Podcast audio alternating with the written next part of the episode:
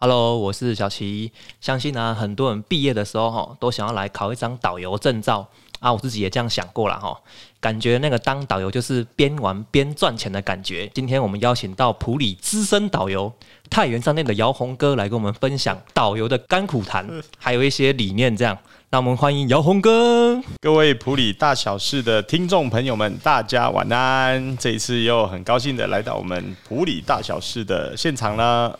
好，那个姚宏哥就不用介绍了哈。然后首先来帮我们辟谣一下，就是当导游真的是边玩边工作吗？哎，小齐刚，对对对，小齐刚才有说，哎，普里的资深导游，其实应该是这样讲啦哈，就是我在从事导游的工作呢，应该是在从退伍之后，然后去了台北，我是普里人。但是并不是只有在带普里，对对对对，普里人的资深导游了，普里人的资深导游这样可以。好，那刚才小齐有说到一个很重要的事情，就是哎，那个每个人在这个成长的过程里面找工作，都会觉得说当导游好像是一件很快乐的事情，这样哈。哎，其实蛮多人都想过了，是没错。但是其实哈，有快乐的时候，也有非常辛苦的时候啦。那譬如我们有一些团，你可能要半夜三点起床，工作到早晚上的十一二点才回到家。嗯，一日团哦，对，一日团。那可能礼拜六这样子带完之后，礼拜天要跟着又是这样的一种模式。嗯，那你的睡觉时间跟你的家庭时间呢？这个可能大家会没有想过哈。啊，像这种团，大部分我们讲的都是国民旅游啦。国民旅游，哎，国民旅游指的就是说台湾人自己在台湾玩。好啊，但是是由旅行社来做整个接待，啊，这样子我们称之为国民旅游。所以当导游其实有很多意想不到的事情啊。我们等一下在节目里后面再慢慢的跟各位分享。哦，所以姚红哥这一题你是打叉叉的哦，不能打叉叉，也有很快乐的时候。对，哦，嗯，好，想问一下哈，那个因为当时就是遇到姚红哥的时候啊。就觉得他讲话中气十足，当导游就是要具备什么特质？我帮你列个几点哈，就是第一是体力好，好，然后再来是乐于分享，嗯，对吧？哈，是，好，再来是讲话中气十足，好啊，你还有什么要补充的吗？嗯，这三点列的非常好，对，还有一点，还有一点，我觉得也挺重要的，对，就是要有。打不死的蟑螂的精神，打不死，这好像感觉好像是呃，我我说的是打不死蟑螂的精神。哦，精神打不死的蟑螂的精神，对，这好像是这点，好像感觉起来是当导游好像比较扣分的感觉。其实不是，就是一种坚持，坚持，就是那一份坚持，坚持。那个蟑螂打它怎么打它不太会死，这样你还是要爬起来。哦，你这个说起来就是导游也必须要很强的抗压性。是的，没错。好，这几点应该都有吧？嗯，还 还可以，还可以，对，还可以，还可以。哦，好，那个来跟我们分享的是说，你那个退伍之后嘛，对不对？嗯嗯。然后你先是就是拿这个退休金，嗯，哦，去那个欧洲，嗯，这段过程来跟我们分享一下。哦，嗯，讲到去欧洲的这一趟旅程啊，其实光一个节目都讲不完呐。哎，但是我我我们就大约。跟各位分享一下，你算多久？你算多久？就十四天 哦，十四天。对，但是十四天里面，你会可以讲的事情是非常多的，而且你可能会有很多一辈子都很难忘的记忆的。就譬如到现在，你跟我讲说我们去哪里玩，大约都讲得出来。这样对。好，那。为什么会那时候是选择欧洲？其实是因为欧洲大家都知道它是一个非常文明的国家，很先进的国家。嗯，那他们在国家的政策的各方面都有超一流的水准啊。哦，可是欧洲呢，其实还是有很多值得我们去参考跟借鉴的地方，所以我们就选择了欧洲。那时候我们去了欧洲，是去了法国、瑞士跟意大利。可以问一下，你当时是去这个欧洲十四天的旅程，花多少钱吗？还有带谁去？好。这个就是很简单，就是那时候其实我们很梦想的是背包。我们是因为我要踏入一个全新的行业，就是旅行业，从职业军人修飞机的职业军人转到旅行业。那我就给我自己一个功课，说那我们去学习一下，看看人家怎么做这个旅行产业的。哦，所以那时候是跟团，对不对？我就故意去跟团这样，对。嗯嗯嗯嗯，但是那时候不懂得旅行社的整个状态，我们都不懂。那时候就选了一个最大的品牌，就是雄狮旅游。对哎，你这个等于就是见习，对，简单来讲就是去见习一下，见。习，然后从去旅行社办程序，我说那时候我们去欧洲还要办生根签证，对，嗯然后带着阿嬷，然后就阿妈哦，就为什么要带阿嬷？就是阿嬷她一辈子很辛苦的养活三代人啊，对。嗯那我们就想说，现在有一点能力，嗯然后就顺便带阿嬷去走一走，因为她也很少出国，趁她那时候她还七十几岁，身体还不错，嗯嗯对。然后我们就想说啊，顺便把她带去看一看这个世界，这样对。嗯嗯，那所以我们就选择了这个雄狮旅游的法瑞意行程，这样法瑞意，哦哦哦，就法国境到瑞士到意大利离开，对。因为是这样的一个学习旅程，所以我们就很认真的去体会它所有的程序，譬如从旅行社的办签签证、办护照啊，哈，旅行社到底给我们什么样的一个文件啊，嗯，然后如出发前的一些交代啊，对，然后机场的一个。诶，接待啊，然后领队的做的事情是什么？这样。对，因为那时候也考到执照，但是还实际没有操作过，没带过团。对，嗯。而且那时候是刚国家考试结束，就有考上，但是也还没有去受领队训。对，嗯嗯。他我们这张执照呢是考上之后还要去观光局有一个完整的培训课程，你要完成那个培训课程，他才会发执照给你的。对哦，所以说是执照考过之后，然后还要培训，对，还有培训，要培训期间还要大约快。呃，十四天哦，如果你上全天班的话，对，所以它课程是很密集的，而且最后也要考试，对，还要考试哦，对，原来考完这个证照，然后还要十四天的培训，这样子，你才可以拿到这个证照。是是，哦哦哦，如果是夜间班的，那个要上了快一个月。快一个月。嗯，哦，因为你只有半天，就等于说晚上的时间嘛。对，诶那我问个小问题，嗯。那我要进旅行社的话，我一定要有导游执照吗？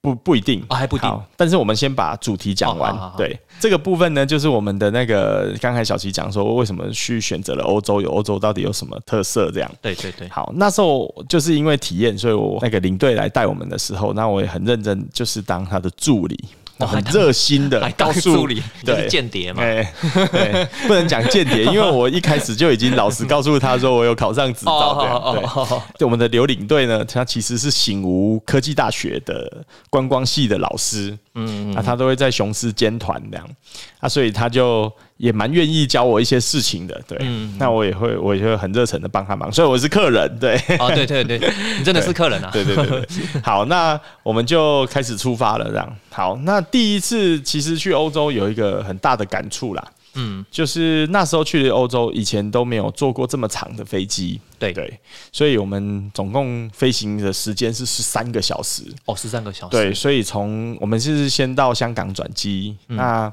香港之前就有去过，就觉得啊，就是转机嘛，哈。嗯，嗯，但是从香港出发飞出去的时候啊，其实是有一种完全不一样的的感触的，对，就是因为那个飞机要横跨整个欧亚大陆，嗯，那渐渐在飞行的过程里面，你会觉得哇，那个飞机怎么可以在空中飞这么久，对，都不用停下来这样？对，嗯。然后跨过那个半个地球之后，嗯。然后落地到隔天，就是等于是那一当天的早上，就是凌晨六点的时候，从法国的戴高乐机场降落这样。那时候一降落的时候，其实就已经有一个很大的的冲击了，就是他们的机场的整个建设，其实就现在来看起来，都还觉得是蛮新颖的。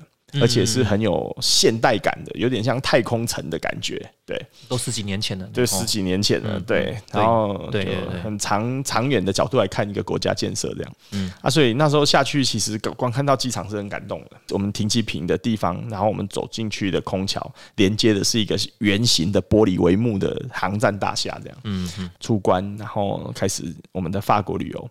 在法国，你可以感受到这个国家，它对他们的国家的自信心是非常的充足。嗯，然后他把这些对自己国家的自信心呢，你可以从他的建筑里面看到，跟城市规划里面看到。当你走在 Champs Elysees Avenue，就是我们讲的香榭大道那里，你可以感受到这个国家他对自己的那种国家的荣耀感是很重的。嗯嗯，对，这就反映在这个整个城市的景观跟建筑上，还有那个凯旋门这样哦哦。然后罗浮宫的特色，对，哎，它的整个博物馆的特色啊，被誉为世界三大博物馆之一嘛，哈。嗯嗯嗯。那他们对文物的重视，这几这件事情也是让我们非常感动。对。当然，你也可以罗浮宫，我们只有能够看的地方很少，因为我们在那边停留只有半天这样，所以我们重点都是看欧洲文物。其实罗罗浮宫它还有不少的是东方文物，第一次世界大战也搜刮了不少我们的哦的亚洲的文物在他们那里这样。对，但是我们没有机会看，对，但是我们光看欧洲文物就觉得非常棒这样。好，那这是在法国看到这个很重要的东西，就是他们对他。自己国家的自信心，这样。第二个国家我们进去的就是瑞士，那里就像天堂哦，天堂。对，有很多朋友啦，哈，像我们领队的朋友很多。他说，其实纽西兰也有那种感觉，这样。但是瑞士它又不太一样。第一个，它的国家就在阿尔卑斯山区里面，那他们的山保护的非常好。嗯，它不会像台湾这样子。台湾其实山很漂亮，但是台湾的山被 overdeveloped，就是过度开发的很严重。对对对，我们在瑞士看到的就是人类对自然的尊重，人类对自然的保护，他们是有多用心这样。对对，就是他们该建设的地方会建设。就我举一个例子，譬如我们去的地方叫铁力士山，那铁力士山其实是一个大众旅游景点，他们就已经可以做到一个非常非常让你感受很深刻的旅行方式哦。好，就譬如说你要去铁力士山，你要先到一个山谷里面，那个山谷叫英格堡，啊，在英格堡那边说游览车就要停在山谷了。接下来你要去山上，有好几种选择，第一种选择最便宜的就是爬上去，第二个选择。就是骑单车上一半，然后再爬上去。哦，单车可以骑，还可以它有领导。对，好。然后第三种选择就是最贵的选择，就是坐缆车上去。嗯，好。那你会思考说啊，坐缆车不就像我们台湾这样子，感觉好像是日月潭缆车啊、猫空缆车啊，坐个十分钟左右就到了吗？哎，没有，他们的缆车的设计就会让你有很大的冲击感。对，第一个缆车站呢，它在山谷里面开始上去的时候。第一站我们坐缆车，就是我们一般在台湾看到这种一个车厢可以坐六个人的缆车。但是重点是在这第一段这种缆车呢，它要越过一个非常美丽的河谷，冰河的 U 型谷的一个地方，但是它是长满草的，就是绿意盎然的。里面穿梭的缆车呢，你会听到下面有很多的牛群。散出一种很特别的声音，因为它缆车跟缆车距离很远，所以你就只有大自然的声音而已。好，然后然后接下来就很安静，都没有声音了。底下那些牛，它们脖子上面吊着一种铃铛，我们称之为牛铃。哦，牛铃啊，那个牛铃，它牛在移动，是不是就会叮当叮当这样？啊，你可以想象上百只、好几百只牛在那个山谷里面，然后叮叮当当的那个声音，对，嗯，啊，那个声音是我们可能在台湾都听不到的，对。对对，所以就光第一段缆车就会给你很触目，就是很感动。上面之后就哎，好像到站了，其实坐十几分钟了，没有到一个中继站，所以我们要下去再换一次缆车。那第二段缆车它就是比较大的车厢，一个车厢可以容纳大约在三四十个人。哦，这么大？对，它接下来就是要很陡的。它就是很陡很陡的那种那种啊，所以它的缆车就是有点像垂直接近差不多七十五度这样一直爬升的长方形的缆车。哦，你们那时候是选择最贵的缆车行程？也应该也不能说贵啦，也我记得一个人是五十欧元，呃，三十欧元，对，也不算贵，对，就是 option tour，你要不要上去都可以，对，但是上去就是要多花钱。当然，我们就带着阿妈上去了，对。三十欧元，你就乘以四十块，对，哎，那时候是四十六吧。哎，还是蛮贵的。哎，对啊，对啊，挺贵的。那应该是说阿妈也就是让他搭缆车比较舒服啦。是，不然他也走不上去嘛。对他不可能骑单车。你刚刚提到牛群，我们台湾的确有牛群啊。之前不是说在那个擎天岗是不是？然后那个牛都还一直死掉的。哎，不一样啊，那个牛只有几只猫而已。对，我们在在瑞士你也可以看到那种上百只的，好几百只在山谷里面。那个所以就是一个很特殊的地址，就台台湾很难看得到的。这样。哦哦哦，对，好，那然后陡上，对，陡上缆车，那个陡上缆车坐了大约十分钟之后，它就爬升了很高很高的几百几百公尺的海拔，在下站的时候，你看到景色就全部都是雪地了，嗯嗯，就是雪山这样。结果还不是，我们还要再换一次缆车，然后第三种缆车，接下来我们看到全部都是很漂亮的雪地，我们还没有到达最高的地方哦。那接下来坐到缆车就完全不一样了，它是一个椭圆形的圆形的缆车。那这个缆车呢，它一边上升，它又一边旋转，哦，那你看风景，让你看三百六十度的风景。哦，好对，厉害哦哎！然后一直上到最顶峰这样，然后再就到铁力士山顶。哎，他们缆车可以到海拔很高的地方，哎，是，所以我觉得那个垂直爬升的高度应该有差一千米。这个技术我们可能台湾也还目前无法克服，所以全世界的缆车都是瑞士做的、啊。哎、因为他们还下雪啊，嗯，是。表示那个缆车的那个保养的部分，应该运作上应该有特别的技术，这样好厉害。讲这个不是讲说他们的缆车有多厉害，是讲说他们的国家对他们的山林资源的控管有多严格。嗯嗯，第一个，你可以想象一下，今天你要去合欢山的人，对不起，你只能在普里，你就不能把车开上去了。在普里等于是中继站集合嘛，概概念就管理是有点是这种概念这样嗯啊，你要慢慢的是换他们的大众交通工具上去，嗯这样有什么好处？就是会让你的山林不会被过度开发跟破坏啊。对对对对对对，所以这个就是他们的瑞士人对他们国家的公共财，我们讲说这种公有财，嗯公有财就是它是一个全国人民的财产，对而不是某个人的财产或者某个党派的财产，对。对，所以他们在保护这种公有财的时候是非常用心的，嗯对，所以这个是在瑞士看到的。那当然，最后一个去到意大利就是一个很重要的东西，就是我们看到那他们那个国家的文物，对，对，那你会觉得哇，那个国家到处都是古迹，嗯。到处都是老房子，到处都是很美的东西，这样，嗯那你会觉得他们这个国家到底是几多久就开始保护这些古迹了？对对对对，意大利的政府开始保护古迹，也就是这么一百多年前的事而已。嗯，对，所以台湾现在要开始保护古迹，来不来得及？绝对来得及，只是看我们台湾人要不要，有没有这种公民素养而已。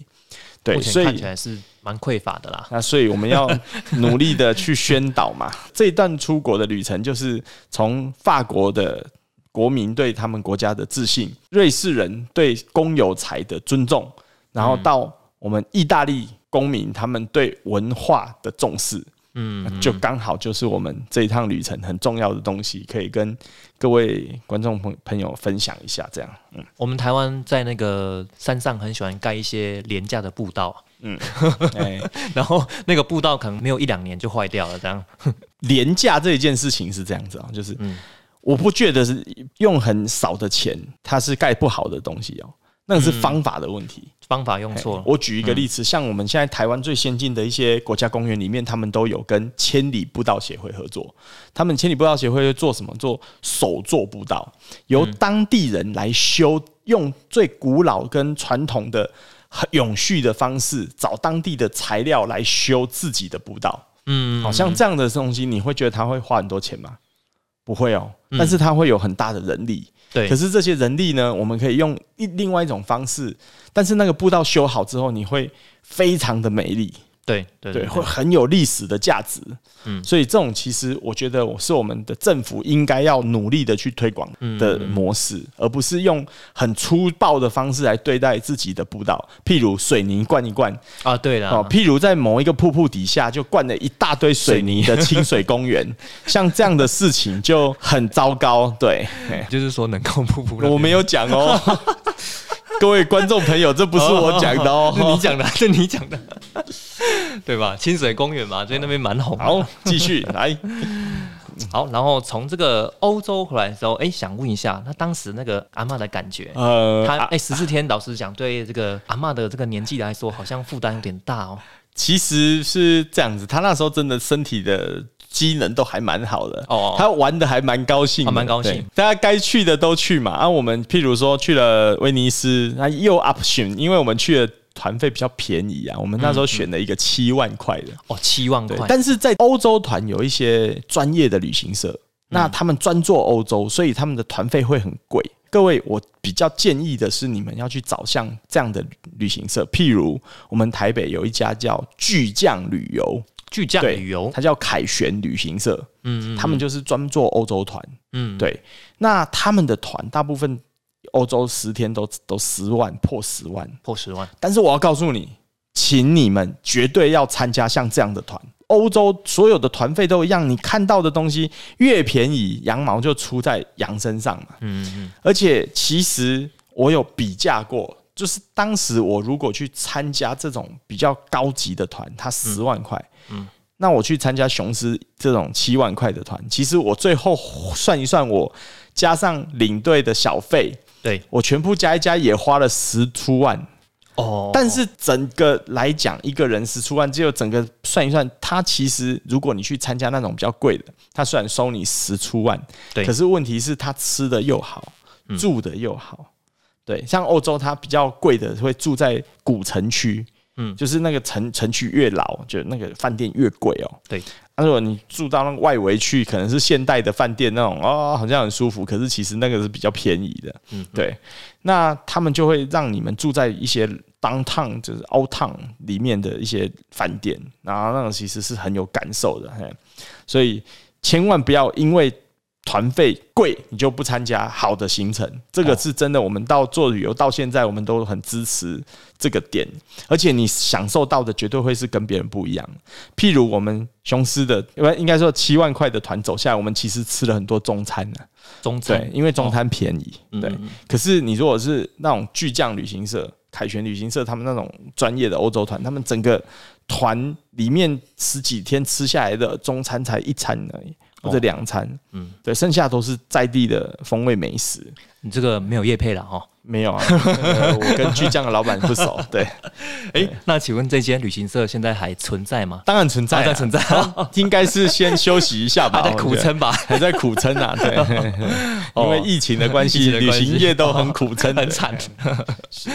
好，这个是姚红哥真心推荐的哦啊。那这个欧洲爽回来之后呢，那当时怎么会想要就是去北部北部的旅行社上班这样子？你问的一个很好的问题，哎、那为什么那时候我们考不选台中啊？应应该是这样讲啦，哈，就是我们其实从以前对台北都有重启。一个憧憬嘛，对，因为首都嘛，台湾这个国家的首都，对，嘿。啊，去大城市闯一闯。去大城市闯看看，这样对，这是第一个。第二个也还是有一个一个就是小小的故事啊，就是那时候我们在部队里面考到两张执照嘛，对，然后就想说应该会有人要我们，对。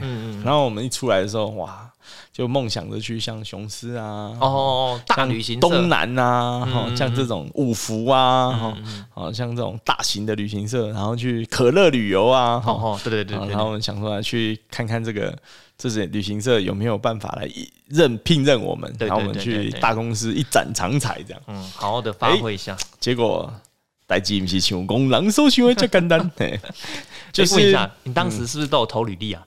我投了差不多四家的履历，就是那种大公司这样子，对对对对，啊都没有下文。文。哎，几乎全军覆没，全军覆没。哎全军覆没。对，然后去完欧，因为去欧洲前就投了，对对对对，然后欧洲玩回来玩了十几天，怎么都没有人回来复还是没有下文，然后就有点慌。他们说啊，没关系啊，反正还有还再撑一下，就在家里面再爽一个月。嗯，嗯哎 总共两个月这样，真的蛮就退，结果发现嗯，都没下文这样，就很慌喽。然后就嗯，哎，我觉得比较比较惨的是，他连面试你都不都没有面试，哎都没有面试，完全没有。对 连面试的机会都不给。对对对对。然后我们我们那时候就有点慌，然后就赶快就问有一些社会脉络朋友，好在对对对对对，嗯姚红哥我他那时候在部队里面还是广结善缘，嗯对。其中有一位朋友，这位朋友蛮神奇的，他现在其实是一个就是台湾本土化妆品品牌的大公司的董事长。对，嗯，有一个女性的创业家，其实还蛮出名的。哎，有空跟各位去去酷狗一下这个这一位人物，对，他他的公司叫做爱闪耀，对，爱闪耀，eye shining，对，好，那就不便透露他是谁了，反正他就是里面的一号。他这个感觉又要夜配面膜的感觉，他他是一个很特殊的人呐，就是我的以前在部队放假完带回来的话，都会带他去郊外走走的一个好朋友，这样。哦，那。他呢，就表示当时应该是有点暧昧关系。没有没有没有没有没有没有没有很好的朋友，很好的朋友，对，很好朋友，好朋友好朋友，好好。然后就我就找他说，哎，你这个人面见识比较广，有没有什么旅行社？我在投了履历，好像都没有人应征我这样。嗯嗯嗯。其实我也要蛮感谢他的啦。然后他就帮我介绍了一个我们台北，他说我有认识一个台北的朋友，这样。嗯。然后你要不要去他那边应征看看？然后就写了一个就是文词并茂的履历，然后丢出去这样。哎，果然隔天他马上就打电话给我了，这样。然后我就很高兴啊。但是哎，终于有人就是要面试我。好，所以那时候哇，刚刚去台北啊，都还觉得哇，我要去台北面试，所以我要穿的非常的正式，所以就。穿着衬衫啊，西装啊，还拿了一个零零七公事包啊，吼，就这样，然后就像哪里像导游啊，就上去台北就是面试这样哈。哎，打个岔，你那时候几岁？二十七岁。哇，那时候就是青春的霸天。对，是啦，没错，壮年。嗯，那时候去到台北公司，他在。南京东路五段两百三十七号十四楼，还记得清楚？当然记得很清楚啊！那是姚红哥的进入旅行社的第一份工作嘛？那请问这间公司目前还在吗？还在，还在，还在，还在，还在。这这个公司非常厉害，老牌公司管都是能顶过这个疫情。就是我们我那时候就给我那个地址，然后就上去，结果一上去发现，哎，这个大楼还蛮老旧的。嗯，其实五段已经在麦帅桥旁边了，大楼老旧，然后电梯嗯那种。到十四楼，十十四楼门打开的时候，哎哎，奇怪，怎么那个旅行社好像小小的，然后走进去只有两三个房间这样，嗯，然后重点是没有人这样，没有人，哎，怎么会没有人这样？嗯，然后我就打给那个老板这样，老板就跟我讲说，哎，我我们在这里，好，我们我我请人家去接你这样，而且其实我进去那旅行社虽然没有人，但是隔壁很吵，嗯，就是另外一个隔壁的地方很吵，嗯。然后那种就就有一个小姐马上从隔壁把我接过去，然后你来应征的，我说嘿，对我怎么会跑到一个交通公司去面试？这样我不是去旅行社嘛，哈，嗯，而且一进去跟老板洽谈的时候才知道，哦，原来我们这家旅行社是一家游览车公司附属的旅行社。哦，游览车公司，而且这家游览车公司其实还蛮大家的，这个可以帮我们的。以前的前老板叶配一下，他们叫做中友交通公司，中国的中朋友的友，中友交通。那它是台北数一数二哦，算大家的游览车公司哦。它的游览车那时候我们在的时候有五十几部游览车哦，五十几部，对对对对，所以是规模蛮大很大的游览车。但是游览车部门完之后，他们有旅行社，对对。那我是应征他们旅行社的员工这样。然后那时候老板就跟我们谈，哎，谈的还蛮有愉快的。但是他就直接明讲说我的薪水这样。那那时候我听到薪薪水的时候有一点夸张，就是有点怕到。哎，其实蛮好奇的，这个旅行社的薪水到底是怎么样？旅行社它有分几个工作业务，嗯，OP，嗯，产品设计。嗯，然后到行政人员，什么是 OP 啊？OP 叫 operator，就是订房、订车、订餐、订活动、订什么最狗屁叨叨的事情都是 OP 在做。办公室里面打电话这样。对他就是举一个例子，我要安排一趟旅程，这趟旅程有车、有房、有飞机，有什么都有。嗯嗯。那你谁订？都要他订，都是 OP 在订，有点类似像文书的感觉。对，是这样子哈。OP 对，嗯。哦，那大旅行社他们就会分得很细，但是要做到产品啊。大部分在大旅行社的模式就是他已经德高望重了，德高望重，老前辈才会在站在产品那那个老鸟了，嘿，老鸟啊，老鸟。但是旅行社很奇怪哦，就是最可怜的、最菜的就会做业务，嗯，业务。可是这个其实是蛮奇怪的，这有空我们再来聊，因为它会牵扯到一些旅行社的管理规则啦。好啊，所以那时候我就去了这个这一家公司。那这家公司呢，然后它主力是做国民旅游，我也没有再找到更好的工作了，所以我就答应下来了。这样，嗯嗯，那时候当业务嘛，对不对？就不是啊，不是什么都要做哦，什么都要做，就一个人，我的薪水几乎才。部队的一半，就是大概两万多块。对对对对，出头对 扣一扣这样。然后我要去台北负担他们整个台北的房租，哎，然后吃饭，我记得那那个年头这样子，还蛮流行那个二二 K 的。嗯差嗯差不多再 2K 多多一点多一点多一点 然后就去到台北去生活这样。嗯，但是我觉得人生总是会有一些际遇，但是在遇到这些困境的时候，其实是我们是可以思考一下，嗯。嗯，对，就是你如果他的跟你的人生方向是一致的，其实你是可以忍下来。像我那时候就觉得我必须要努力下来，嗯，对，那也就这样子在那边学习了两年，两年，但是我只能说我非常认真的学习，嗯，挨着这种低薪资，甚至我们礼拜六日都要去带国民旅游团里面的那些李明团，哦，李，明团。去赚那些很神奇的钱，这样对，嘿，哎、我蛮好奇嗯的，那那你当时带这个李明团，你是都在车车上唱 KTV 之类的吗？哎、我们是要熟悉点歌单，哦，点歌，帮阿公跟阿嬷点歌，嘿，对，一上车要倒茶水，嘿。倒茶水？对，嘿那时候我们在受导游训，跟我们要进入这个旅游业，我们是不是想说啊，我们就是要去很认真的、很有水准的、很有专业的导览我们台湾的所有的风景民情嘛？哈，对不起哦，哎要很有文化的，哎，对对对对，要很有内容的。当你去带到李明团的时候，这些东西完全不在。哎，你只要做递毛巾、递茶水 服务，然后最重要的是搞笑，对，哎，那你才会得到阿公阿妈的赞赏，这样对，嘿对，所以。这个事情啊，你要 我体验了一阵子之后，我就觉得我不是我的 style，这样对我可以做啦，哎，但是我觉得我如果一辈子都做这个，我会觉得好像很可以做对，但是不能做太久。对对对对对，我做不了哦。对，应该是说我没有办法把我人生的目标就放在这里而已。哦对，所以我们就是学习不一样的东西，对，然后开拓不一样的市场。那最重要的东西就是在那一段没有人做的日子里面，就是没有人要做的工作里面，嗯，我全做了。啊，全做了。这个是重点，嗯，因为我什么都做，哎、业务那个也是很复杂、哦，你要去陌生开发啊、发传单啊，哦，那个都都去做过，对，嗯。OP 打电话去订房、订车、订餐，订到哦，那个什么都是鬼事情都你做，嗯，然后最后产品设计是最难的。那你不要小看这个旅行社的产品设计，因为你你面对的旅行社是他到全台湾旅行，对。虽然是台湾人，对。但是台湾人更懂台湾啊，对他不是外国人，嗯，所以你的产品绝对你在规划旅程的时候。你是不能有问题的，你会觉得我对台湾好像很熟，其实你进入旅行社，你才发现你对台湾真的一点都不熟。嗯，好，譬如我从台北发车，我的旅游目的地在台中的时候，请问你中间要停几站给人家尿尿？呃还要停在？哪里？对啊，不知道。对嗯，这个都是没嘎高。对，嘿，啊，你在两三个小时的车程，你要在车上干嘛？对，对，好，这些都是我们要要去思考的东西。对，嗯嗯，所以其实旅行社它的 know how 其实不低。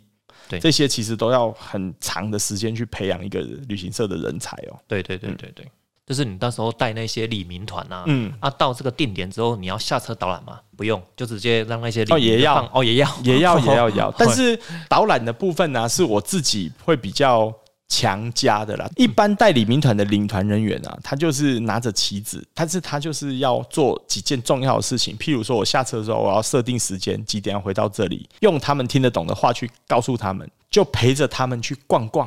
逛逛，然后打屁聊天，让他们高高兴兴的，这样就对了。因为你让他们越高兴，接下来你的工商服务才会做得特好。那请问有什么工商？游览车你就可以卖呀、在车上卖卖什么鱿鱼丝之类的条根啊，哦，卖什么哦？要头痛啊，插一条根啊，好，然后那边有什么特产啊，你都可以卖呀、对啊，等于是卖这个东西，你会抽成就对了。其实那个也抽不多啦，抽不多我我我说真的，如果是旅李民团的 抽成，其实都还蛮公道的。哦，对对对，你卖个一千块，他分你五十块、一百块。哦是这样子而已哦。，对啊，哦这么少哦。哎，请问他这个比店家抽的还少哎、嗯呃，但是他就是用量体去换取他的服务费吧，对啊对啊对对，啊，推广费吧，哈。就，是当做一个小费在收这样。对对，嗯。诶、也可以这么讲啦，哈、对，其实我不我不认为说他的这个是有好像被被剥削，没有，我觉得并没有被剥削，嗯。真正被剥削的是那种大陆人士来台的观光旅游团。哦啊那一种就比较夸张一点。对，嘿。经过那两年，我什么都做，嗯的过程里面，然后就发生奇迹的事情，这样。嗯，哎，奇迹的事就是说，哎，是不是有人来挖角你这样子？这件事情我是也是始料未及啊。国旅嘛，你什么都做，我也很认真啊。我说真的，那那那两年几乎没什么休息，对。但是虽然领的很低薪，但是就玩的很很快乐，因为都每一趟都是一种尝试，这样。对对啊，就是那时候没有去过宜兰，然后也因为带这个团，我们常常去宜兰。对哦，这个就是导游的好啦。对啊，对，就是因为我们我们这住在南投的人，真的对宜兰是很陌生的，不熟。对，然后那是就因为这样也去了很多次宜兰，就越来越熟。啊，因为这样子，所以有一个比较大的公司，它叫做 Easy Fly 易飞网，易飞网。对，那里面有一个算是我很人生的贵人之一啦，哈，嗯，他叫做邱威娜邱经理，对，嗯，邱经理，邱经理呢，他做的是高品质的 package。就是我们讲 PKG，就是它是散成团的概念，就是我把产品设计好放到网站上去卖，嗯，然后在网站上那那里呢，然后就招募散客，嗯，然后集成一团，然后出团。哎，那你当时是怎么认识这个邱经理的？嗯，透过我们一个公司里面有一个顾问，他是教我怎么设计行程的一个老顾问，非常强的顾问，对，就是。做做国民旅游三十年的人，这样，总要介绍我去看一下什么叫做大公司，对，然后我就去帮他们世面带团，对，嗯，那时候的我们讲到叫三大王啊，什么叫三大王？就是太平山加福寿山、武林农场这种叫三大王，对，从然后就是三天两夜或者两天一夜这样，然后就从台北出发去这些比较自然的地方。它其实为什么这个？一般我们国民旅游团比较不想带，因为它没什么油水，嗯，就是它就是实领实打实的领你的领团费这样。我就很热爱自然啊，我也觉得不缺那个油水啊，然后我就去帮我们的邱经理啊，就邱副那时候的邱副理带这个团这样。哎，不得不讲，超级远的呢。哎，还好啦，还好，就是如果你把它拉到三天两夜的话。它其实还蛮舒服的。哦，对对，但是就是坐车，譬如说你第一天礼拜六出发啊，六日一的话，礼拜六出发，我们就从台北发车，然后早早的从六点在台北火车站集合，对，然后就出发到宜兰，我们就会先让他们做一个比较简单的一些游程体验，譬如宜兰那边一上去有个地方叫做那个九寮溪生态步道。我们就会直接开到九寮溪，它就是我们南洋溪的支流。然后在九寮溪那边呢，就是去走那个生态步道，然后做导览这样。嗯嗯嗯。然后走下来之后，再往山上开。然后就会去太平山，中间会在英式山庄那边吃一个山野菜，然后上到太平山就分房，然后带着他们去坐碰碰车，碰碰车坐完就走里面有赏蕨步道啊，或者那那时候有那个太平山铁道啊，然后就看一看，就再坐碰碰车回来。碰碰车就是当时以前太平山砍伐。我们快木的时候，他们运载快木的那些小火车啦，我们叫蹦蹦车这样。蹦蹦车紧紧接着就要去那个山庄里面抢晚餐了。太平山森林游乐区它是林务局的，所以它的晚餐就是这么两个时段。对啊，你要照顾你的团员，然后所有住在那里的，他住在太平山庄的人，全部都要在那边吃饭。嗯，所以你的团员有没有吃得到，就靠你的状态的这样。嗯嗯，啊，安排好啊，然后该给的菜要弄好啊。对对对对。对，最重要的是你要先告诉他们说，在这个山上有的吃就很好了，菜不能太嫌弃它，这样要先消毒一下。对对，要先消毒一下。对，哦，就是像这种叫三大王，然后隔天呢，就是再走一下太平山，然后就会就往山山下开，然后去武林农场。对，那个开多久啊？哦，你至少四五个小时吧。这个就看导游的功力了。像一般我会让他们中途休息一下，我会用一种我们专业叫做见景说景法啦，就是说景，你看到哪什么你就介绍什么。啊，这叫见景说景法，这样对。你说这个沿路就要一直介绍，是是啊是啊是啊。我们在游览车上不是闲闲的没事干啊，对，我们就游览车，我们就在车上就麦克风拿着开始告诉告诉他台湾的美，这样。哦啊，因为这样子我们就是练就了一身一直讲话的功力，这样。对，譬如我们在南阳溪的时候，我们就会跟他介绍，其实，在南阳溪还在南阳平原天气很好的时候，就是从宜兰市开始开进去，有几个角度，尤其在那个金。车的格马兰威士忌庄园那附近，它天气好的时候是可以直接看到雪山主峰的。那然后所有人就啊，哦原来这里就可以看得到。好，那雪山主峰是怎么样呢？它是台湾的五岳之一。好，然后台湾百百岳是怎么分类？好，就是这样沿途一直介绍，哈，就是这样。这个不得不说了，也要对这个有兴趣啊。是但是他既然会参加这样的旅程，你会讲这个，他就觉得还不错。我是说我们导游啦，嗯，哦，是啦，是啦，是啦要有兴趣啦是啦。啊，或者来介绍太平山铁道，对，消失五十年的铁道，对，嗯就帮他们带这些团，所以呢，带的风评不错。嗯哎，有一次就是我带他们去武林农场爬桃山瀑布的时候，我就思考说怎样怎样让他们可以感受到最好的服务跟最好，除了导览解说上，所以我就带了一些煮咖啡的器具，带他们爬上燕身瀑布，就是桃山瀑布完之后，我赶快冲下来。对，因为沿途该解说我解说完了，然后说我先下去哪里等你们。这样，对对对，大家都都很都很熟，因为第二天啊，然后他们就很高兴自己走。对，不要一直听听我讲话这样。对啊，所以下来我就很冲到那个武林桥，就是那个在那边泡泡咖咖啡等他们，然后再把点心弄好这样。嗯，有点像小野餐，然后他们一下来的时候就有热热的咖啡喝，这样，哦哎、还蛮有心机的嘛。是是是是，对，因为他们走下来就很很，很口渴嘛，对对对对，对很需要，，对对对，所以他们就会感受到像这样的一个温暖，对。贴心服务，对，觉得真带完那一团回来，我就记得他就写信给那个邱经理，就收到那个、你们这个导游是我看过最优秀的啊，诸如此类啊，对。啊，然后就这样奠定了这个经理对我的印象。虽然我是一个带帮他们带团的导游，这样。没多久他就约我，他就说你要不要来我们公司上班？这样，嗯，那我当然第一个就是我要啊，因为易飞网是航空公司转投资的旅行社。对，对，他在台北算是数一数，呃，也不能说数一，就是十大家其中一家啦。好哎，是哪一间航空公司啊？它是由以前的远东、复兴、利荣、哦。比利占股是这样，都是去转投资。司啊。，对，但是远东最后出事情之后，就由利荣他做清账，然后最后就变成一个最大股东，所以嗯。那时候的总经理就是长荣派过来的，嗯就长荣集团。所以你当时就是直接就跳槽了。当然跳槽了，跳槽对，而且它是一个 OTA 的形态，就是 online travel agent，跟传统旅行社不太一样。对，那时候的薪资哎，就直接想问薪资 double，对。对，就是。这个才是重点嘛。对，就是 double 这样。对，台北的那个开销还是有点大了。，那时候让我感受到那个我的人生是有用的，就是在这个两年的辛苦，好像是有有回报的。这个邱经理也蛮有诚意的啦。是他算是我的旅行社里面很重要的再造恩人吧，对贵人贵贵人重要的贵人之一啦。对哦对，然后我就在他跟他一起合作这样。在这个易飞网的一些那个导游的一些过程，这样子。其实我不是干导游，我已经说过了，导游是兼着做的。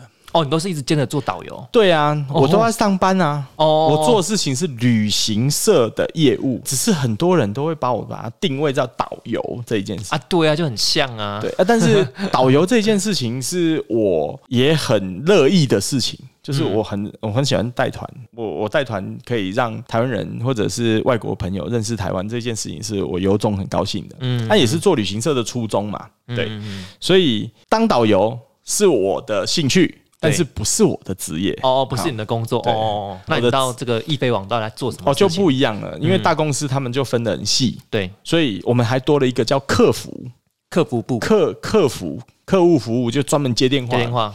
对，那客客服跟一般的企业业务又不太一样。嗯，好，所以我那时候就是在产品企划部，嗯，就直接进入产品企划部喽。因为有那两年的认真，我就可以独立设计产品。对对啊，所以去到易飞网，我们就直接进入到产品企划。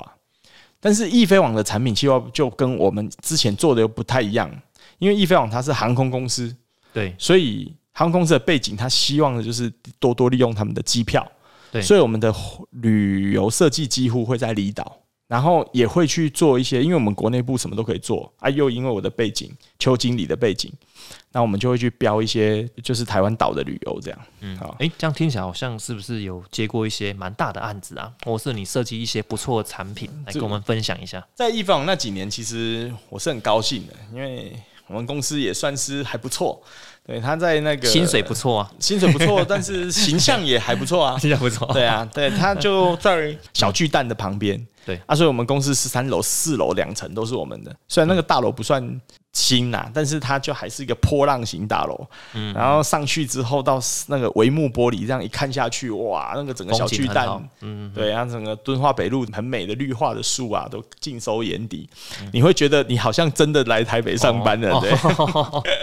然后就开始公司，其实也要感谢当时有一位总经理啦。那时候我们的总经理叫陈明明。对，嗯，我们都叫命总啊，哈，命总他其实我也觉得他有是很有头脑的人，嗯，就是我还记得我那时候我们公司要去标一个团，对，对，可是他们公司呢是一个非常大的公司，建设公司，嗯，而这个建设公司呢是建国工程。建国工程，很多人没有听过，因为他就是很实物派的在做事情。但是我告诉你，他做了什么事情，你们就会哇哦，这样。高雄的魏武营国际音乐中心就是他们做的。嗯，对。现在是那个高雄的地标啊，对，没错。所以他们的公司的案子就是做是做这种很棒的设计案，这样对，营造营造厂对。那他们也做几个台北很好的一些住宅，对，嗯，就是品质非常高的住宅豪宅。那他们也有那个采矿厂啊，这些采矿厂，所以他们的市值当时是三十几亿的市值。对，我他们的员工旅游其实是让员工自己去选择旅行社里面的一些产品，直接报回来报公司会补贴。但他们每年都有一个很特殊的叫做家庭日。建国工程的董事长叫陈启德，陈董事长他对员工是非常照顾的。嗯，那这个家庭日呢，就是公司他希望说，在这个时间里面，让所有的员员工跟家属可以大家聚在一起，然后出去走走，对，然后创造公司的凝聚的向心力，这样。嗯，那重点是正式员工的一等亲全部免费哦，公司出钱。所以来小齐，你猜看看最厉害的人，他一个人可以带几个人出来？我记得好像是带四个啊。我我算给你听啊，譬如啊，我我是建国工程员工，对不对？六位了。好，我有爸爸，我有妈妈，一等亲，对不对？两个。然后我有老婆，老婆，三个，三个。好，然后再生两个小孩，嘿，五个，五个，再加他一个，嘿，公司要负担他六个人的六六个人的的钱费用。这这也不是员工，这是家庭日啊。对，我们他们就招标了一个家庭日，他们希望他们全公司的人可以去澎湖旅游。哎，蛮好奇，他们公司有几个人啊？他们要分两梯次走，第一梯次就加上所有的眷属，他们就要出到六百五十个。哦，六百五十个哦，所以两你就用六百乘以二的概念呐，就他们全部加眷属大概是一千两百人，哇，几千人的一个那个旅行团，是是是是是，然后三天两夜去澎湖，但是分成两年执行呐，哦，两年，这个就是他们的家庭日，他们的这个。服委会呢，就利用这个公共关系事务处开始选旅行社。那我们一房就是书面选的十家旅行社之一。嗯，对。那因为有几次澎湖的经验，而且我们认识那时候我的导游同学就是启祥，认识启祥，所以我们对澎湖特熟。有他澎湖人，他是澎湖人，对。他如果是澎湖人，但是他很深度的研究澎湖，嗯，这是重点。所以我们更有。把握去把这个案子做好，这样。但是启祥在哪里啊？那时候启祥在，他不知道去了雄狮了没有？好像还没有，还没。那时候他还在洋洋旅行社吧？哎，洋洋旅洋洋旅行社在以前台北很大的一家，专门做国外的旅游的旅行社，哦也是很。他们公司好像有一百个人哦，也是很大但是最后好像就倒闭了。对，他他就去了雄狮，这样。当时那个因为这件事情，所以就决心就是说，我要把这个。让澎湖做的很不一样，嗯，对，所以产品设计部分，我觉得我有能力去做好，对。但是去澎湖六百多个，对，还有一个很重要的关键因素。就是交通啊，对，对，你要怎么去？对啊，所以也因为。我们易飞网是航空公司背景啊，对啊，所以我们才有办法去做这件事，对，所以我们的协理就是我们的吴建新，我们人称小哥叔叔，对，他在台北的旅游界也是很出名的人物了哈，然后他就帮就是。就是我们国内部有我们讲说国内三巨头啦，哈，就是我们的小哥叔叔协理，然后加上我们邱威娜经理，然后还有我这样子，对，我三个 你也是巨头之一，所以因为我讲这件事，其实我在易飞网已经升副理了，哦，知道升副理哦，然后我们就做这个案子的时候，就小哥叔叔负责搞定航空公司的飞机，所以利荣航空我们包了三架次的 MD 九零。就是一百五十人坐的麦唐纳道格拉斯的那种喷射客机，然后再加上剩下的航班，全部都把它给就是凑齐这样，再加上去澎湖把当时最屌的、最好、最好的三栋饭店，因为那个饭店刚好就是百事多利一馆、二馆再加元泰这样，就刚好都在附近，那么三栋把它包起来。嗯，对，就是你可以思考一下那种概念，就是哎，这个饭店对不起哦，这三这两这两碗都是我说了算的，嘿，对，三栋，然后最后一个就是我我们的 idea 了，要怎么玩？我们还做了一个比较重要的创新啊，就是在当时的国旅界也没有人在做的这样，这么大的人一起去澎湖，嗯，他都玩一样吗？对啊，他是不是很玩一样很无聊，就很无聊？对啊，对对。哦，要怎么样让他们玩的不无聊？就是可以让他们自己去组装他们自己的旅程嘛。对，可是这个就困难哦。对，但是我就觉得说，这个是一个 key，很重要的东西。我我觉得我们可以去突破，所以我们就把这个案子，邱经理带着我去跟我们的命总说，为什么感谢他，就是去报告这一件事。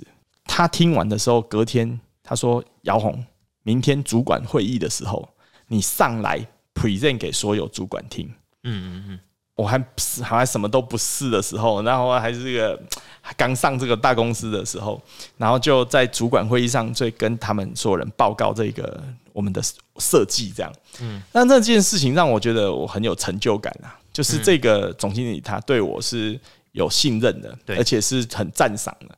他说我我报告完的时候，他说他对着所有人说，这个才叫做产品设计。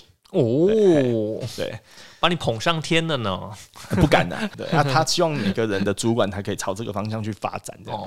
啊，这个对我来讲其实是很有鼓励的，一个很大的鼓励的。嗯嗯那他现在当然也不可而喻啊，他现在就是我们 KK Day 的创办人啊，对，所以命总他现在创办的企业当然就是现在台湾走在最前卫的旅游产业嘛，哈，嗯，对。当时就我们就真的去做 present 的时候，从十家的书面，然后最后他们选中四家的现场的 present，对，第四家是我们最后一家，嗯，然后有中选的有像雄狮啊、可乐啊这些大公司，对，四家，我是第四家，嗯，第四家我记得我们三个人去到他们公司，然后就进去，他们护委会的人坐在那边听我讲完，我马上我们回到公司就收到电话了，他说我们对你们的行程最有兴趣。嗯，但是我们希望你明天再来，我们再谈一次。嗯，我当收到这件事，其实我心里面还蛮高兴的。嗯，说哎呦，好像有机会哦，这样。对对对对。然后隔天嘛就中选了。嗯，对，就是谈完就几几乎就中选了。但是接下来就恐怖的事情呢，我们就要回去跟跟命总讲说，我们要怎么样给他们玩，要落实这一件事。对对对。那我们要让他们自选行程。他是需要有资讯部门的帮助的。对，那 IT 部门它跟旅游产业其实它是有一点，就是 IT 他们都觉得我们写程式好像比较厉害这样哈。对啊，对啊，对。但是我们命总做了一件事情，其实在这件事我也是很感念他，因为没有这件事，我们也没有办法完成这个任务。嗯，他就把 IT 的主管叫到总经理室去。嗯嗯他给我的这个，他给我这个很大的资助，这个 IT 的主管真的就 for 两个人帮我们开发了一套程式。对对，让客户他们可以自己去变出他们自己的行程。嗯，所以我们等于是做了一个微型的网站给他们客给这个客户，让他们在员工都有员工的扣账号密码，让他们在一个固定的时间可以登进去，然后开始怎么样选行程。嗯嗯，这个是十年前的事情了，我们真的把它完成了。对，然后到现场，然后我们设计了很多很好玩的，一日游六条，半日游大约四条。然后让所有的旅客去自动搭配，让他们自己去选，对，选饭店、选航班、选飞机这样。哦，你们行程这样很多呢，所以就考验着我们的执行能力这样。嗯，但是那一个整个案子，他们的公司最后回来的满意度达到百分之七十六。百分之七十六算高吗？是最高的，有史以来最高。哦有史以来最后反馈给我们的是，哦他们公司自己做的一些对调查，这样子。是是。嗯，那去澎湖，我们有独木舟行程啊，骑单车行程啊，就跟完全一般去澎湖看的都不一样，嗯甚至还有文史工作者带导览、带文史行程哦，哦，就是这种很深度的这样。嗯嗯，建国工程之间的团队也变成我的好朋友了。嗯，对嗯然后，所以他第二年又是我们得标，哦，对对对，第二年又是去澎湖，是不是？也也是哦一样啊，又去澎湖。对啊对啊。对啊，就是另外一组没去的人嘛，哦哦，他、哦也是五百多个，快六百个。那等于就是在这个易飞网，就是立了这个战功这样子。这个只是其中一个啦。啊，，其中一个。是说这个案子应该到现在没有人打破啦。哦。那我想问一下，你当时这个号称这个三巨头，对不对？那请问那是薪水有多少啊？那时候我刚说什么生副理，我我我刚进去，其实我是一般员工哦，对。但，但我是挂产品企划。对对，那、我们公司的薪资给我还给的蛮好的，如果有到四万多块，四万三千元。是很惊人对对对，嘿。啊！升上去之后呢？升上去之后才升三千元，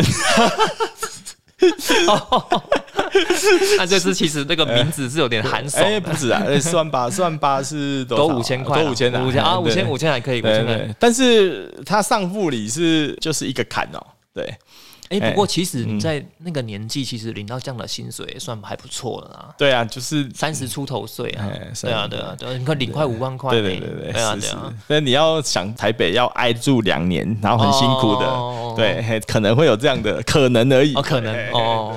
那可以再跟我们分享，就是在易飞网的一些事情吗？可以啊，易但飞网的故事讲不完我再讲一个东西你。在易飞网几年啊？我几乎最后大部分的时间都在易飞网，它给我很大的空间跟舞台，然后我们也利用这样空间舞台去做一些对社会创新有点意义的事情，这样。对，所以，譬如说，我们做了离岛单车，因为我们希希望利用很多的这个飞机的资源去到离岛旅游，对，所以我们就创造很多去离岛的一些特殊行程。嗯那我们那时候有一个案子，就是去离岛骑单车。嗯这件事情其实是易飞网这边的整个策划团队跟工学社 KHS，然后一起去做出来的。也是在澎湖澎湖骑嘛？哎、我们先从金门起，哦，金门骑，然后再设计澎湖行程。哦，然后最后要设计妈祖行程，就去离岛全部把它骑完一遍这样哈。嗯那先从金门开始啊，金门是最早的，那也是最适合骑单车的，对，因为它一年四季都可以骑。嗯再来就是它的高低起伏不大，就平缓平缓的比。较好骑啊。哎，对，然后有树荫啊，有战地的风景啊，嗯有古厝啊、人文啊，很多。其实金门是很美的，而且金门的整个房子跟台湾不太一样，所以你会有一种异国的风情啊。嗯，对，占地的关系，所以它保护的很很好的一些老古厝跟古迹。对，对啊，所以在金门骑单车是很享受。以前去金门叫做一天进三站，三天进九站。为什么？因为金门它都被游览车绑死啊，所以他就必须会去买贡糖、买高粱、哦买哦哦，就买菜刀这样，哎呦，然后就是做那种一般的行程这样。嗯，那时候我在最早在那个小旅行社的时候，哦，就是我们也有去带过那个金门团当领队，带过去当地有导游这样。第一次去金门就觉得哇，金门其实很美，但是玩的很烂，对，为什么都是进都是那种很老的 shopping 的那种模式这样。啊，真正好的东西都没有嗯放很长的时间，但是第一次去还是蛮新鲜的啦，哈。嗯啊，之后我们去金金门，我们就想要突破这些事情。我们在做这个产品的时候，我们在思考是说，哎、如果去金门，如果可以让他们都不 shopping，真正的体验当地的旅行，那第一个就是你要突破交通工具，运动旅游风开始渐渐成成型了，所以我们就带入单车。我们把工学社的单车引进差不多二十部在金门，三十部啦。嗯，然后在金门还要当地的单车教练，然后跟当地的导游结合，嗯然后去设计这个整个金门的行程哦。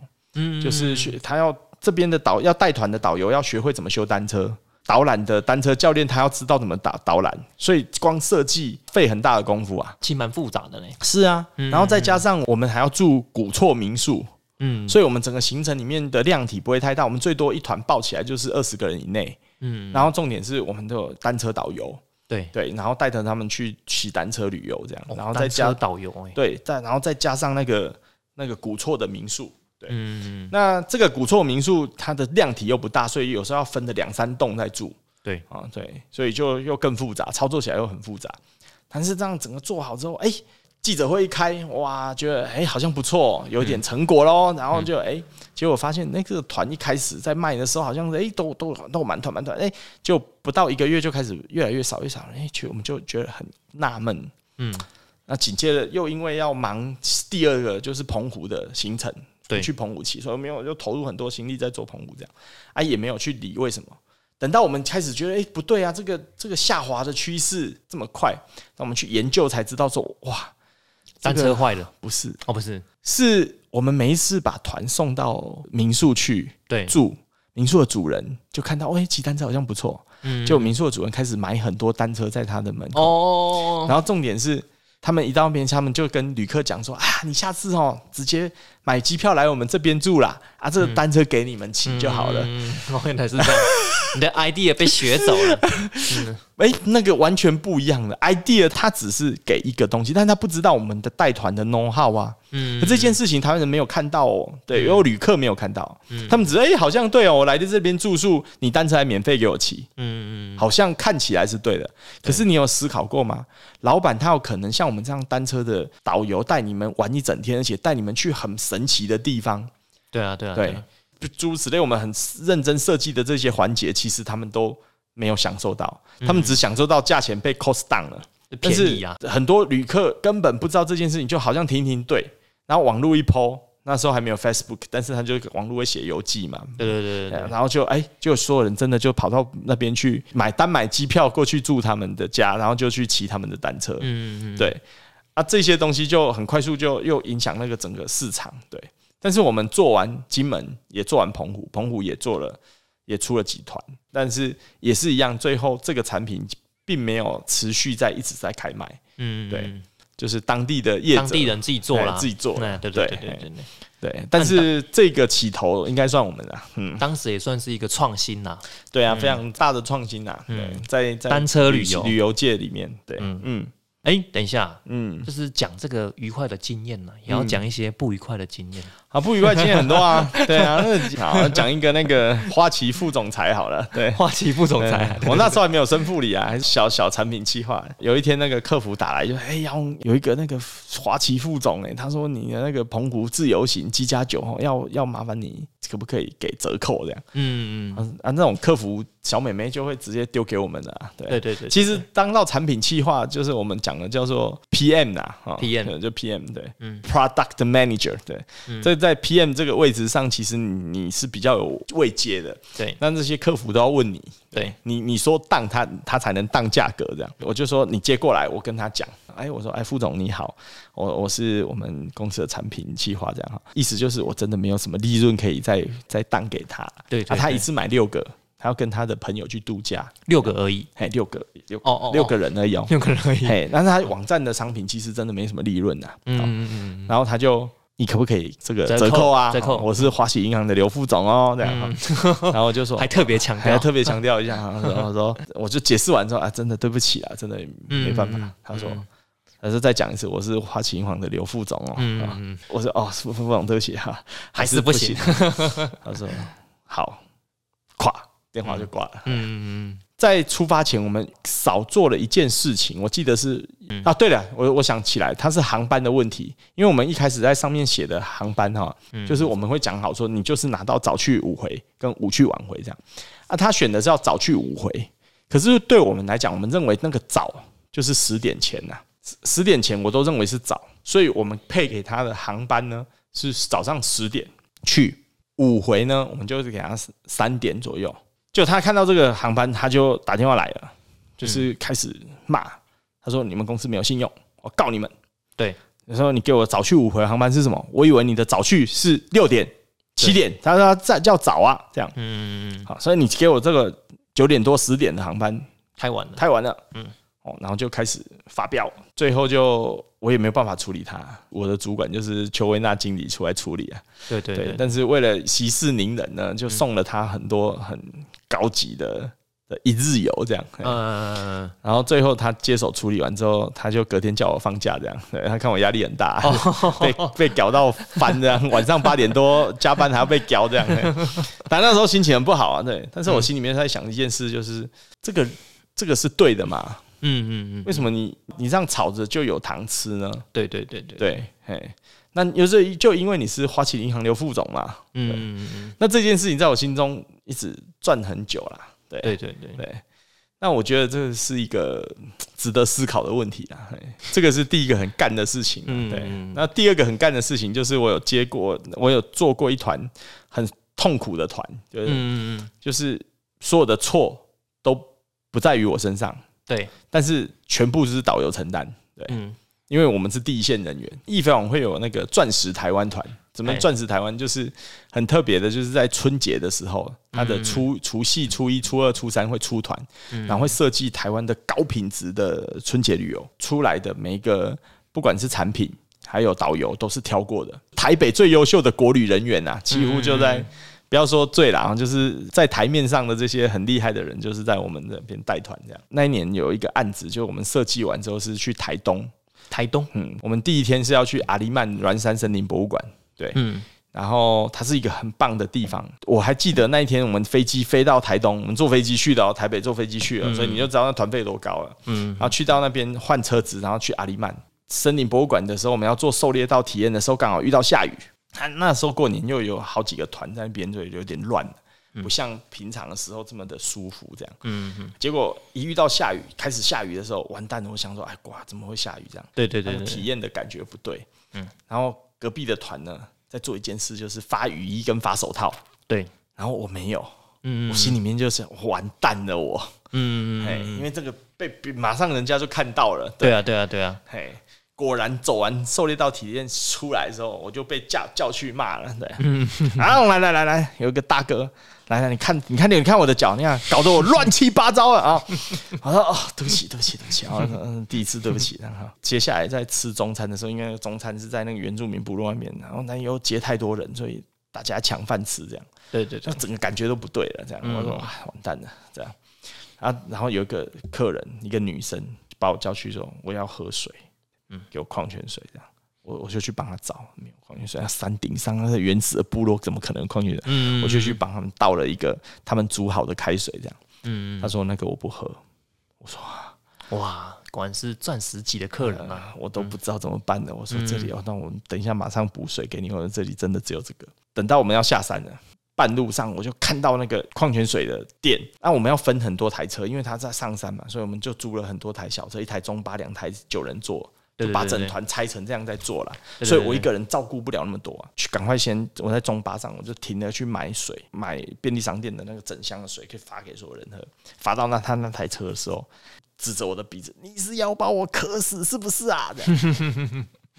很大声哦，用嘶吼的哦，嗯一个女生的哇，那个人生就觉得他用抢水这样抢的把我抢过去的，对对对对对，哎然后我就觉得哇操，这太太痛苦了，嗯真的很麻烦的这，哎，然后就再上去，再上山，我们上到太马里对，金针山上面的一个民宿，嗯然后上到一半的时候，我就接到电话，有一台小车打给我说：“哎、阿红啊，拍谁？我手机啊，啊，掐派血啊，就就派血掐，就是那个要把我渴死的那个 人做的事，哦，好死不死就是他这样子，完蛋了！我说完的完的完了，哦好我说不管你赶快去把车子换一换，赶快把客人载上来的。开开，我开始把那个分分房，房间开始分分分分分，哎、我就不对啊，怎么少一间钥匙这样？嗯。不对啊，我就把那个订房表拿出来，对，嗯，结果哎、我就对到一个蛮神奇的，一一二 dash 一一六。你看，你你自己想一下，一一二到一一六会有几间房？就是一一三、一一四、一一五、一一六嘛，加一一，二啊，对啊对啊，是五间，对啊对啊对啊，就没有。然后我嗯。说，你你这个一一二到一一六里面少了一间房给我。嗯，他说，我们没有一一四啊，没有一四，我们从来没有一一四这间房啊。然后我就傻眼了。因为就是很不吉利嘛，对不对？对，没有没有但那时候 OP 在做订房的时候，没有去砍分这件事嗯，嗯所以硬生生少一间房。对，就少的那间房呢，就是配给那个又是那个女的，女的，所以你就知道那天我多惨了。这样，嘿等到他上来的时候，我就去要面对他嘛，我就跟他讲，把这件事情这样平铺直述讲你看哦的时候，，那个没水喝，快被渴死了，对不对？然后车又抛锚，然后终于要休息了，然后又没房间，他就也不骂我了，然后就冷冷的，然后连看也不看我，然后就转转头就走这样。哎因为他有是有三个家庭啦，他们一个大家庭啊哈，所以就我们帮他配到一个他他的妹妹的房间去。那妹妹那间是很大间的房间，让他并团，但他那间费用我们全数就退费给他。嗯，对我现场就退给他了，我也不不跟他啰嗦了。对所以我们当时就我就这样拍板，就把这件事情处理掉了，只是心情很阿杂而已。对，因为等于的一天从早被骂到晚嘛，对对不对？那那一天最后晚餐的时候还算顺利，嗯在一个很美的、很舒服的风景里面啊。晚上要睡觉的时候，我就不顺利了。为什么？因为我没有地方睡。我睡在他们员工仓库里面，对，然后就觉得嗯我人生可以这么落魄，也是嗯好这样。嘿哎，那个民宿为什么没有准备那种类似像那个司机房啊，还是这个部分呢？那个就是员工宿舍，员工仓库就是宿舍。哦员工对，员工哦，了解了解了解哦，哎老板自己要睡一间嘛。对，嗯嗯嗯当你遇到这些问题的时候，第二天你你的心态是什么？因为在你要跟旅客继续在一起三天，嗯那第一天都已经搞成这样了。这时候我就说，当导游你最重要的东西还有一个东西，就是你要有打不死蟑螂的精神，坚持。对对对嗯所以你对那个整个旅程的设计的坚持跟热忱，你有没有没有办法把它坚持到底？嗯，你也可以摆烂，对对对对。但是我我就想说，嗯我要重新再让你们认识我这样。第二天呢，就换两台巴士了，我就坐到另外一台车去，我就去上他们那台车。嗯就一上去那台车的时候呢，那所有人的脸眼神啊，嗯就好像是你怎么敢上来面对我们这样？对对对对对对，但是有点有点鄙视的感觉。从太马里要下到山上，其实要开一个小时的山路，嗯然后我就在那个一个小时里面开始跟他们介绍。就是互动然后然后顺便告诉他们台湾的特色，嗯。诶为什么你们要来台湾这样？对对对对对。但是这一个小时，我觉得是有是值得的。就是有让他他们家，他们那些，他们全家人开始对你有嗯改观，对，嗯好像你也不是我想象中的这种人，嗯对，开始建立起一个关系。当然，看第二天、第三天还有一些小问题啦，嗯就譬如我们要去一个原住民部落的时候，那个部落的理事长喝酒醉，啊嗯哦、那个也是很麻烦，因为他是导览人员，他喝酒醉啊，然、哦、后你就很麻烦嘿。嗯好啊，第三天最后回程的火车票少一张，嗯。哎、那春节真的是太多很神奇的事情会发生，这样。嗯。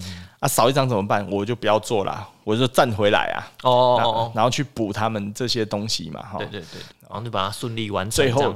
完成那个团，我本来是想说应该会接到很多客数吧，嗯嗯，结果那团结束之后竟然是没有客数，哦，没客数。嘿，嗯。对啊，整个钻石台湾团出了二三十团，在春节的时候都大家满意度很高，而唯独就我那一团的问题全部都集中在那里，我就一个人这样扛下来处理掉。嗯，那表示你当时还是有坚持住了，哎，把这个血补回来。哎，应该是就是旅行的初衷的坚持有没有坚持坚持到底啦？对了对了对了，嗯，啊，也因为那样那一年我们公司的整个毛利啊，这公就我们司赚很部门啊多钱呐，，我们应该说哎我们部门呐、啊，嗯就是营业额算是长红的。过年春节的加持，嗯，但是最后就有升的副理这样，哦 第一次被晋升。哦对，，护理护理。好，我们很感谢姚红哥的分享。那更多旅行社的故事，我们就下期见。